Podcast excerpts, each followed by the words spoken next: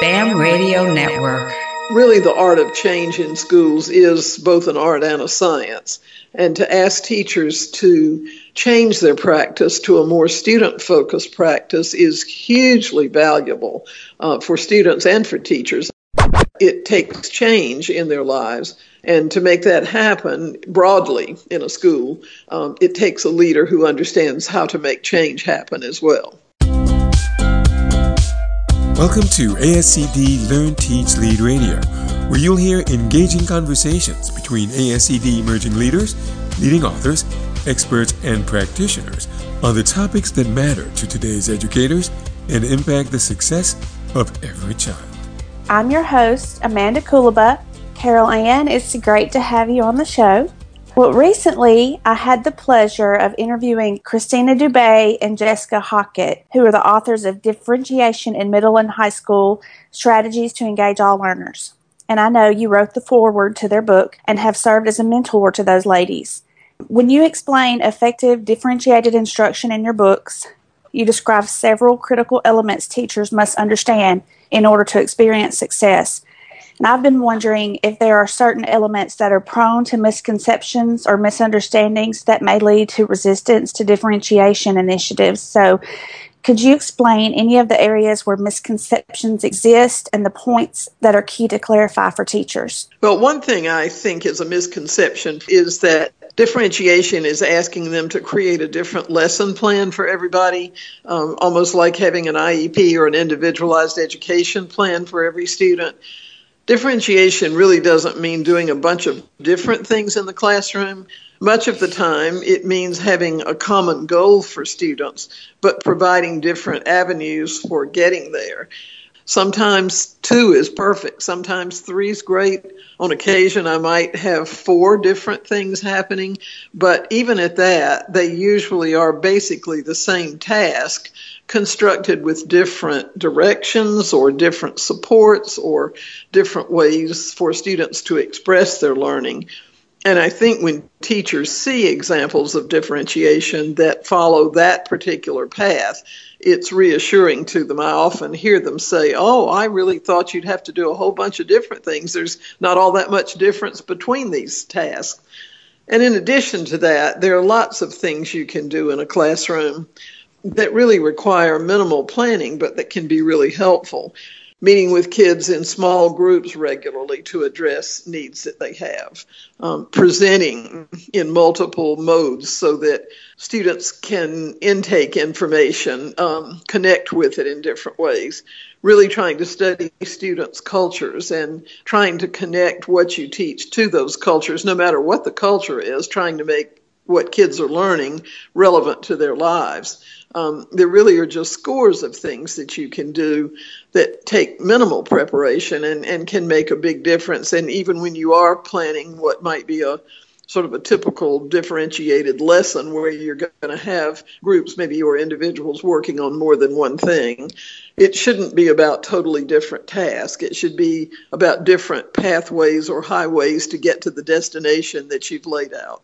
Thank you so much for that answer because that really cleared up some things for me. But now, switching to the side of the school leader, what do school leaders need to know about those critical areas of differentiation and common misunderstandings so they can effectively lead for differentiation and have all teachers buy in? Well, your question, of course, is a very large one because what the mm-hmm. question actually is asking is how do we change schools? and that is a, a big order. It's very difficult and not something that we've succeeded well with in the majority of schools. But I think there's several things that I would say there. One thing is that it, it matters for a leader to really see a reason for asking their teachers to do something um, that's going to require a different way of thinking from them.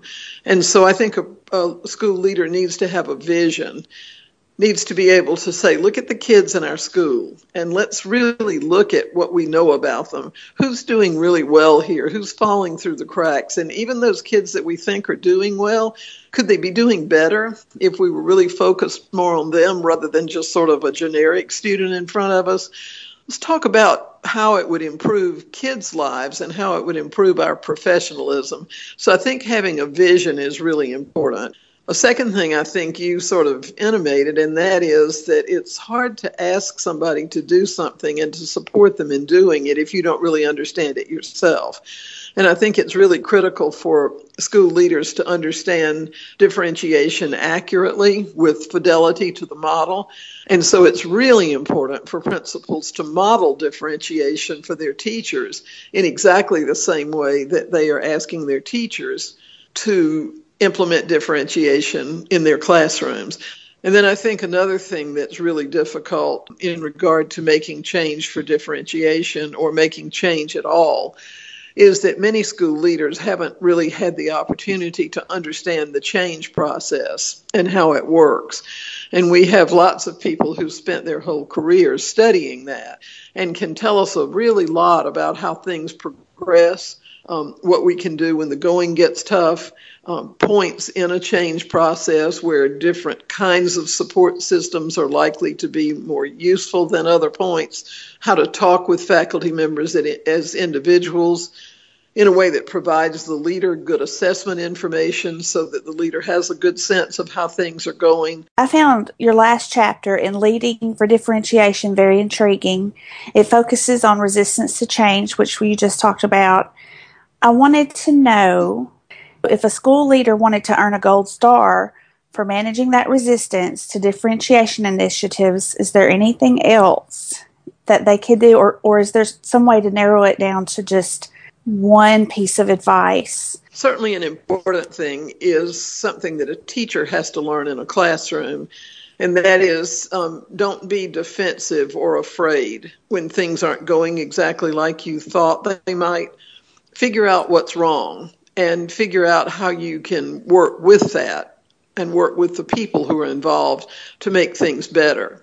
I think in classrooms as teachers, sometimes when kids become reluctant or defiant, or when a kid's having a problem in his or her life and sort of lashes out at the teacher or, or, is not as responsive as you'd like, it's easy for a teacher as a human being to feel afraid of that or wounded by it rather than saying, okay, this is a sign for me and there's something happening here that I need to understand. Because if I understand it, I can address it better. And so I think one thing that's important for principals is to understand there's never been a change process that didn't have some bumpy roads in it. And a good leader looks for those signals and then talks with individuals. Tell me how you're feeling about this. You've been working with this and this. What do you think your next step is?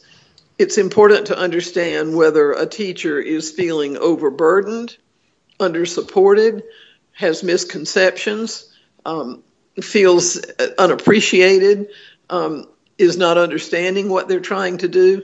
Sometimes teachers are testy as human beings because they're afraid if they subscribe to something, uh, their peers will be angry with them for signing on. Um, life is complicated in schools, and so a leader understands this anything that happens in the way of change and in fact anything that happens in a school is going to have some ups and downs. And to try to understand those and realize that understanding leads you to a solution i think is helpful to understand that some resistance especially in the beginning of a change process is often caused because we're worried about ourselves. Will i be able to do this? Will i look competent? Um, will people dislike me for doing it? And if you can get past that, then once people actually quit with the yes buts and start trying to do something, then people get anxious because I don't know if I did that right yesterday, or I know I didn't do that right yesterday. Now what do I do? And it becomes a you know an incompetence kind of thing, making you feel like you're not as good as you can be. And so I think just really understanding the change process and the normalness of reluctance and the fact that it's possible, just like a parent can work with a reluctant or recalcitrant kid and work through, talk through, realize what's going on behind the testiness and work around that, so can good leaders if they understand what that means and are not afraid of it. I appreciate how you keep bringing the experience of being a human being into the differentiation and the change process. Thank you again for listening to this episode of ASCD Learn, Teach, Lead Radio. Learn about Carol Ann Tomlinson's books including the differentiated classroom and leading for differentiation at www.ascd.org/books. You've been listening to ASCD Learn, Teach, Lead Radio. This program is produced by Accretive Media for the BAM Radio Network. Thanks for listening.